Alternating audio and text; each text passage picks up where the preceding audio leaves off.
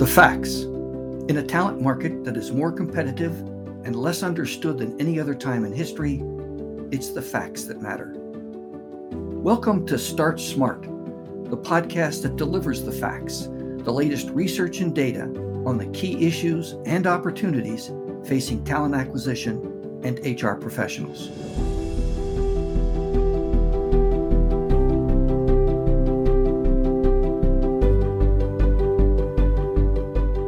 Welcome to Start Smart, the podcast about the facts and talent acquisition, the latest research and findings about this crazy field of recruiting. I'm Peter Weddle, the CEO of TA Tech. And I'm Shalila Gray, the Global Lead of Talent Acquisition at Quadient.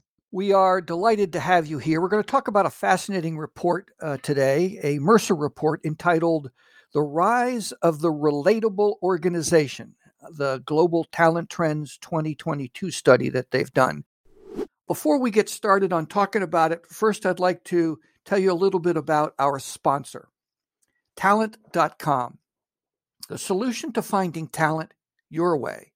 Work with the fast growing, tech savvy company dedicated to making the search for candidates easy. Are you looking to fill one job? How about a thousand jobs? Do you need a way to integrate your recruitment technology? Talent.com can find the answers for your business and they can do it on time and on budget. Start growing with Talent.com. Okay, so again, the report we're going to take a look at today uh, is called The Rise of the Relatable Organization, uh, the Global Talent Trends 2022 study from Mercer. Uh, it's a survey of 11,000 folks in 16 different geographic areas and covering 13 industries. And they provided some interesting insights on these respondents.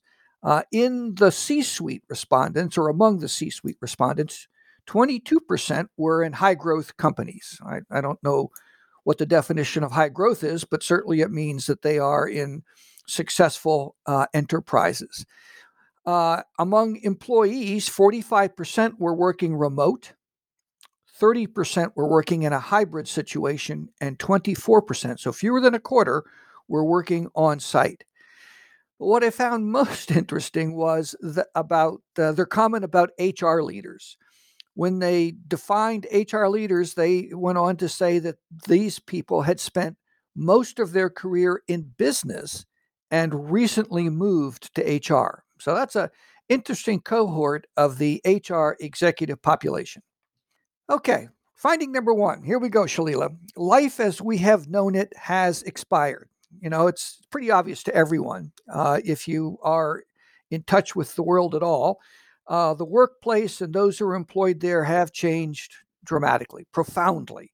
Uh, and uh, I think the the conventional wisdom is those changes are permanent. And that's all happened in the last two or three years. And Mercer argues that to sustain themselves in this kind of environment, organizations have to become more relatable. That's their term. And as I read the report, I think what relatable means is that organizations have to be more relevant and more connected to the people they want to recruit and uh, recruit and hire for their workplace. Um, in fact, Mercer actually puts it this way quote, organizations today are expected to have a heart, end quote. so, so what does that mean? Well, on the strategic level, they report here's your first fact 41% of C suite executives say that the pandemic helped them realize that continued success in business requires a complete reset around work, the workforce, and the workplace. So the good news is that better than four out of 10 of these C suite executives understand that the world of work has changed and they need to adjust as well. The bad news is that fewer than half of all C suite executives realize that the world of work has changed and they need to adjust. What do you think, Shalila? Is this are we talking about a real paradigm shift here in corporate behavior, or uh, you know, are we going to revert to to old practices the minute the share price uh, gets endangered? Um, what I would have said a couple of months ago is I think you're talking about a paradigm shift uh, that's going to last, right? Um, because you know it, a lot of this goes back to the very first podcast we had when we talked about um, how uh, we're in a different situation where it's moved from um, employer employers winning to employees winning, and it's it, you know it's a different paradigm shift. I do think that there was an aha moment with most corporations around heart when we went through the pandemic. But I also am old enough to remember when we also had this kind of aha moment around work life balance. Right, uh, organizations started to understand the con- concept of work-life balance. They started to put in programs of work about work-life balance, but we find, and when we went through the pandemic, that we really had not invested enough in work-life balance right? So I, I do believe that organizations are taking an aha moment um, a much needed moment to think about the employee employees as people, um, as caregivers, as family members, and all of that. I think that they are. I've seen a rise in providers on the wellness side, and I mean things around um, coaching for mental health and all those. I think our benefit structures are now paying for tele visits. Um, so I do think that some things have changed. My concern is, will it stay a priority? Is it a flavor of the moment because we need to address it, or will it continue to be a priority over time? I think that will that will time will tell on that. You know, I think that's absolutely right. The report does cite another fact. Uh, just 26% of employers, which is down from 30% in 2019, just 26%. So fewer, uh, just barely more than a quarter of employers plan to reduce headcount if there's a downturn in the economy. Well, we now know that there's going to be a downturn in the re- in the economy. And and I'm a little cynical because I, I also can remember to the past. I remember back in 1997 when there was a similar supply demand mismatch like the one we have right now in terms of talent. And that led to the McKinsey and Company report, The War for Talent. Uh, and everybody was all uh, hot and bothered about, oh, we need to really do things differently for talent acquisition. We need to prioritize it more. And then the dot com bubble burst, and we went right back to laying off people by the millions. So I, I'm a little, as I say, I'm a little cynical that that just barely a quarter of employers are going to reduce headcount. I think it's going to be a whole lot more than that. I think what, what I've seen now, I, I subscribe to some of the layoff reports. I've seen some of the software startup type companies lay off. And then I'm, I'm out there in LinkedIn and I see some of the bigger ones. I believe Twitter just did a layoff. I saw a couple of uh, testimonials from people um, on the Twitter side talking about losing their jobs. What I, what I find very interesting now is that people are very honest when they lose their jobs um, people are also caring about the community. I've seen leaders out there saying, "I've lost my job. My job is to help my team find, you know, positions and stuff." So I, I do believe that that that reduction and downturn is coming. Um, you know, people may be optimistic if they want. I believe that some of the things that are in play in the economy right now are going to to force us because I do believe that in some cases uh, we flattened out and then we um, we we ramped up very very steeply and as a result people are now trying to prioritize and that may mean um, reducing headcount. Well another sure sign that things are, are going to go downhill before they go uphill uh, is that uh, you mentioned twitter uh, there was also a news report that Twitter laid off a third of their recruiting team. Yes. You know, yes. and that's unfortunately that's what happens once once organizations start to uh, start to lay people off. They the the C suite says, well, you know what? If we're laying people off, we don't need to recruit anymore. We don't need to recruit nearly as much, and you start to see these draconian cuts in the recruiting function. I think people should learn from the mistakes. I mean, I remember the 2010 when there was a, a really downturn in the economy, and there were many people got rid of the whole recruiting workforce just got rid of everybody. And um, when when stuff started to pick back up because there was some stimulus things put out there you know banks uh, consolidated and then we did a big push in the auto industry to get rid of clunker cars and everything in the us and then what happened was there was an immediate ramp up and people weren't prepared because they had not done a knowledge transfer and they were without recruiters. uh, you know, people, we, you know, I'm, I'm in the recruiting function. And whenever we hear downturn in economy, it's ding, ding, ding on the recruiter side to say, maybe I should go look for another job. I think organizations need to understand whenever there's a downturn, if you're a good industry, there's going to be an upturn. And usually that tide moves very, very quickly. And it's harder to bring back recruiters than it is, you know, when you, you say it's so easy to get rid of them, it's harder to bring them back. Well, that's especially true even right now. I mean, there are a lot of employers screaming that they don't have enough recruiters. Uh, and I, I, think it's not because recruiters are uh, moving from one organization to another. That's largely been the dynamic in the great resignation. I think many people, many recruiters are just leaving the profession altogether. Uh, and, and going into other fields. I think some of them are. I think people going into the advisory functions with some of the startup kind of organizations. Some of them have moved into the to the uh, software side. You know, because there's new products that are jumping up every day in the recruiting space everything from the concierge pieces, the chat bots, you know, all those pieces. I see recruiters moving into those spaces. I see recruiters also going over to the RPOs. You know, the RPOs or operations, a lot of times they're back end uh, functions. I see recruiters going over there. And then I also see recruiters, you know, starting their own stuff, you know, um, you know, sourcing training and all kinds of fun stuff.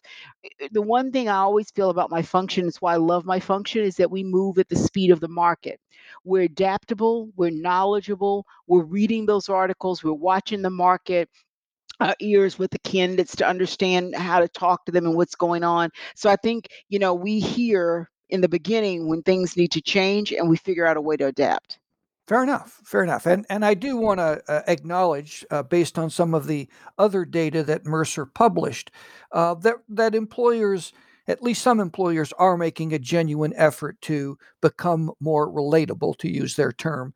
For example, 48% of the employers who responded to the survey said that they were going to invest in an internal talent marketplace this year, 2022 um, and almost as many, 47%, said that they were going to invest in career management tools. And and I, I, this has been one of my soapboxes for a long time. I, I think most people come into the workplace with absolutely no career self management knowledge or tools. They don't know how to manage their own career. So if that's what that f- phrase meant in their report, that employers were going to give their employees the tools to manage their own career, which might mean that they were going to leave the organization, but it could also mean they may they might come back. Then I, I think that's really uh, a smart HR investment. On, on that piece, I, I think that that okay. So I think most of us are doing pulse surveys of our employees. We're also doing exit interviews with voluntary separation.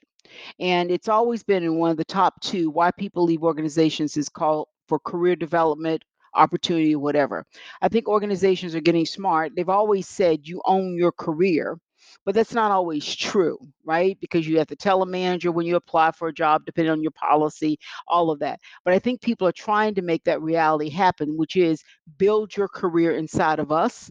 We're going to help you think about career paths for your for your for your for you.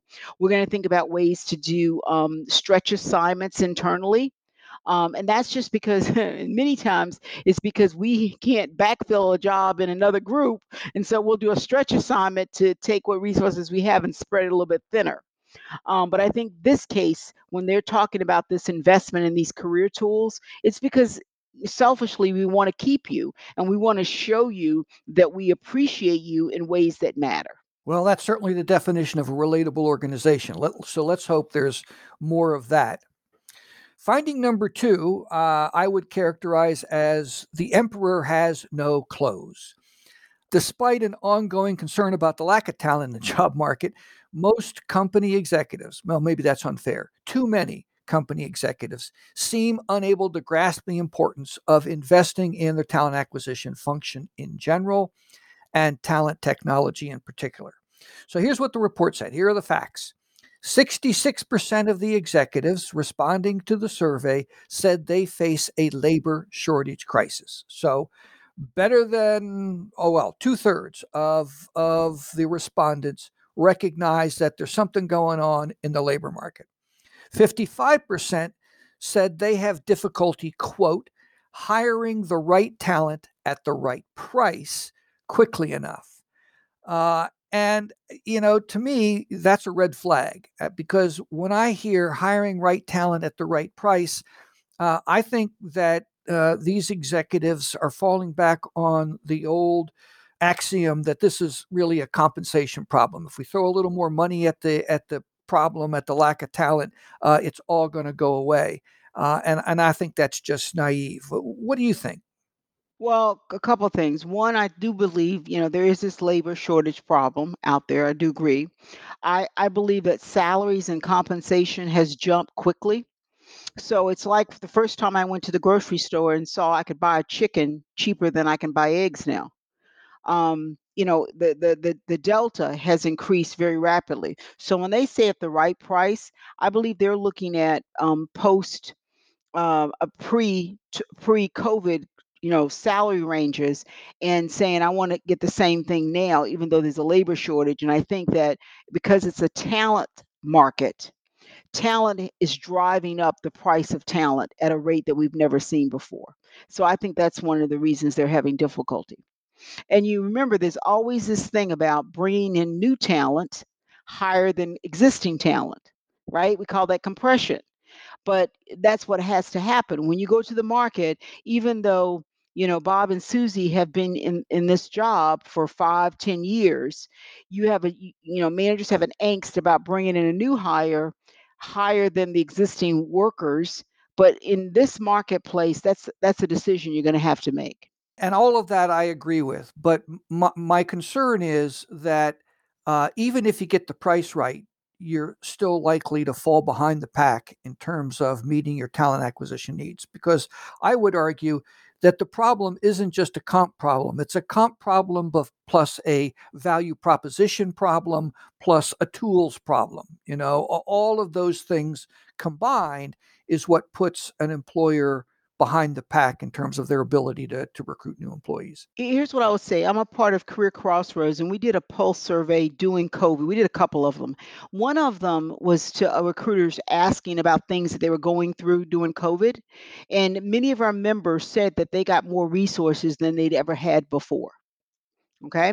And that showed you how we had been in a drought for years in terms of applicant tracking systems in terms of automation in terms of all those technology things that we needed to be competitive. And all of a sudden when things became um, uh, virtual organizations were willing to invest because they had to for other parts of the business invest in those for TA. Now, am I saying TA has everything it needs? Absolutely not. There's a lot of things that we still don't have that we want to have um, because now we see it's possible. But I'm going to say that many of us caught up quicker than we would have if there had not been COVID. I, I also think that uh, you know, during a period where there is more money, more investments flowing into talent acquisition. That's a good thing. Uh, and and we know that it's happened before. We've seen, as I mentioned earlier, we saw that uh, back uh, when the War for Talent came out in 1997, uh, so in the late 90s. Uh, but that that commitment is ephemeral. It comes and it goes. Uh, and I think that's not a healthy way for an organization to manage its talent. I don't think that is the hallmark of a relatable organization. So I, I think there's a, another task that we in talent acquisition have to take on during this period. We certainly want to uh, make all the smart investments, uh, uh, improve our processes and practices, uh, improve our comp structure, all of that stuff. But I think we also want to embark on an educational campaign we have to we have to educate the chain of command in the fact that this is a this is not a smart way to run a railroad you know to to this feast and famine approach to supporting talent acquisition. If you really want to be a company that over time is able to attract the very best and brightest you've got to do this on a steady state basis and you have to keep at it. That's to almost become a part of your brand that you really are going to have a state of the art talent acquisition function? Um, here's what I'm going to say. Uh, when you buy a house, you create a budget for the maintenance of the house. You know that a roof lasts you 20 years, your water heater lasts a certain period of time. So if you're smart, you're investing in today, but you're putting money away because you know that certain repairs are going to need to be done. With with talent acquisition, the issue is that we have a lot of variables at stake, right? So so I believe part of why we can't get what we need lot of times is because of workforce planning. That is really the, the that that's the gorilla on the floor. Who owns it?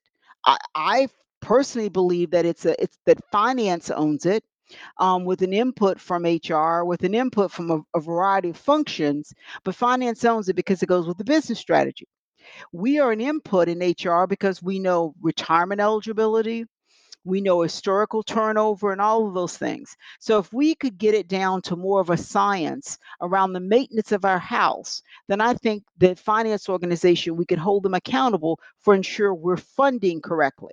But unfortunately, we can't do that. So, you know, to you know, as I look at my organization, for example, we tripled tripled the number of hires in Q1 than I did for all of 2019 all of 2019. I tripled it in one quarter. Was that planned? You know, part of it is replacement, part of it is addition. You know, when you think about the new projects coming on, you got to think about okay, do we have historical skills? Do we need to buy? Do we need to rent? All those things. We don't necessarily think about that when it comes to TA. So it's always variable variables that make us need more and need it very, very quickly, and the organization can't stretch for it. So I believe that the, the, the, the elephant on the floor is workforce planning. And there are very few organizations who get it down to a science. I did work for an organization where it was a science. When you got a project, you had to have the amount of heads that went to that project, the amount of heads you had to bake in, um, and a head was either full time, part time, college intern, whatever. It was a head right? You couldn't say, "Well, I'll sneak it in other ways." You had to you had to fund those projects, and if you went over your projects, then you had to fund the resources in the support functions to help you with your overage you know, and there was no forgiveness, and you had a budget. Um, but it, without that discipline in an organization, always getting forgiveness, then I think we always run behind. We're always running behind the bus, never quite catching up. I do a report here monthly that says, here's how many new requisitions I've got, and here's how many requisitions I've closed. I've yet yet yet to melt, make the delta, make it make it meet, because I'll soon get to a number that's almost the last month, and then I'll get like 40 new recs the next month right? So I'm always chasing the bus. And as long as TA is always chasing the bus, we'll never get all the money that we need. Well, interestingly enough, in the report uh, from Mercer, the number one priority among the HR respondents was, quote, improving workforce planning. So there you go. Uh, maybe maybe organizations are starting to wake up to the requirement for that or the need for that. Okay, last finding. Workers are saying, "Stop the world! I want to get off." You know, the the report talks about the importance of what they call quote good work for today's employees. Uh, I, I, I struggled uh, to understand just what they meant by that, frankly. Uh, it, it sounds good. I mean, you've got this great resignation going on, and, and maybe giving them, quote, what good work is uh, will help them feel more appreciated, more satisfied, uh, and thus less then less likely to attrit. But to my way of thinking, good work isn't sticky compensation, for example, is sticky and, and it often is what's used to induce people to stay in the organization, but that kind of stickiness wears off. Uh, I, I, I, you know, I, I, uh, they, the report did cite that um, the employees in the U.S. said that the top three drivers of work satisfaction, what they would define as good work, were quote work that fulfills me, quote work uh, that enables me to feel valued for my contributions. And, quote, this is interesting, a manager who advocates for me. But then Mercer went on to cite the Good Work Standards Framework from the World Economic Forum, which had stuff like fair pay and, equ- and integrity, safety and well being, and so forth. And I think it left out the key building block of employee satisfaction, and that is the employer's commitment to establishing and maintaining the conditions for employee success. I think that's how uh, that's how you get to good work for an employee is you give them the conditions for them to achieve success. What, what do you think? What is what is good work in your view? So for me, you know, I I there was one class I will always remember in my in my career, and that was when I took um, sociology, and they talked about Maslow's hierarchy of needs, right? So the very basic needs is safety and security, right?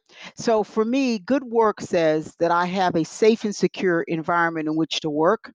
And to me, more and more that means an environment where lack of bullying, all those things that I never thought about when I thought about safety and security. I thought about, you know, getting to the parking lot safely or, you know, there not being a OSHA violation, all of that.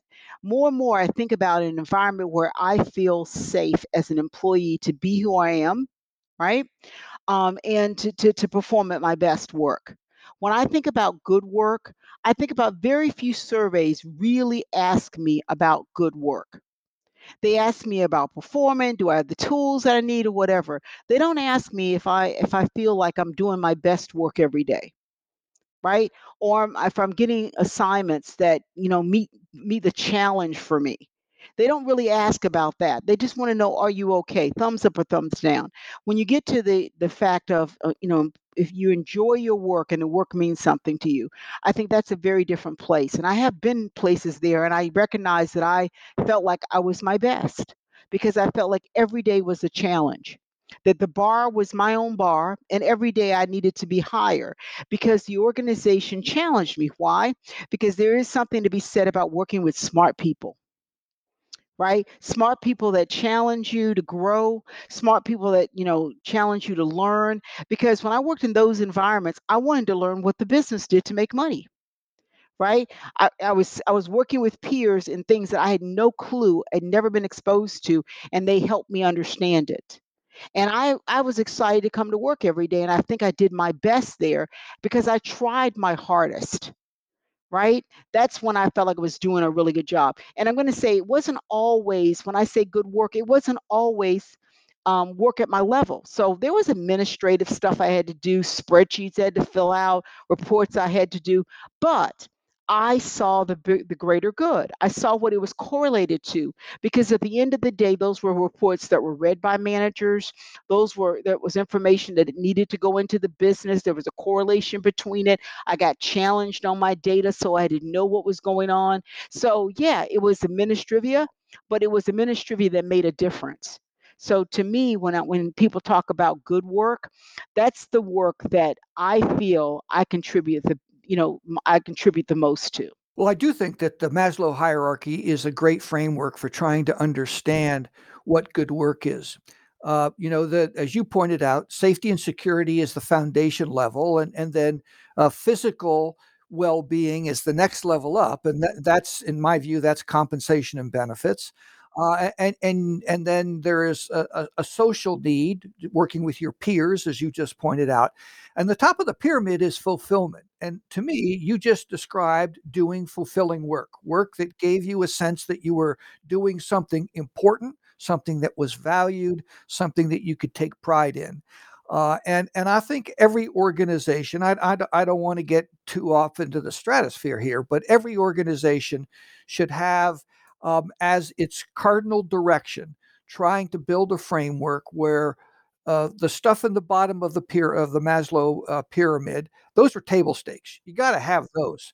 But what really differentiates the the most attractive organizations from an employment perspective are those that get you closer to the top of the pyramid, but uh, closer to to fulfillment. And it's interesting you, you say that, but many people forget about those pieces. I mean, I've worked at companies where the safety and security of me as an employee was not was not of importance. And and I'm going to say the basics. For example, I worked in an organization where we did background checks, and we made more exceptions than we didn't. And I and I and I and I I as a as a TA leader, I said, here's the deal. You can make exceptions in any building but the one I reside in. So, if there is someone who's convic- who's convicted of a, of a of a violent crime, they will not work in my building. They will. You can make any exception you want, except in my building. because I will not have that. Um, so yeah, some some organizations forget about why we do what we do. Well, we have been talking about the Mercer report, Rise of the Relatable Organization Global Talent Trends 2022 study. We, we've only scratched the surface. It's a wonderful report. You should definitely get it and take a look at it. It's just wonderful food for thought. Our next show is going to focus on a report from Lighthouse Research Talent Acquisition Trends. It's a report that just came out. Uh, and its subtitle is, not surprisingly, Hiring is More Critical Than Ever. But what really makes the report interesting and what we're going to jump into is how employers and candidates are evolving uh, in the current market. Because that word evolution, it seems to me, um, is the is the key strategy for success going forward. Organizations need to adapt, uh, and the organizations that evolve most effectively and in the most timely way are going to be most successful. So, Shalil, it's been great chatting with you once again, uh, and uh, thanks to all of you who are listening in. We really appreciate your coming by and spending some time with us at Start Smart, the podcast that focuses on the facts. Thanks very much. Have a great day. That concludes this episode of Start Smart. Thanks very much for joining us. And come back for our next episodes on the latest research that will help you shape your talent acquisition with the facts. See you then.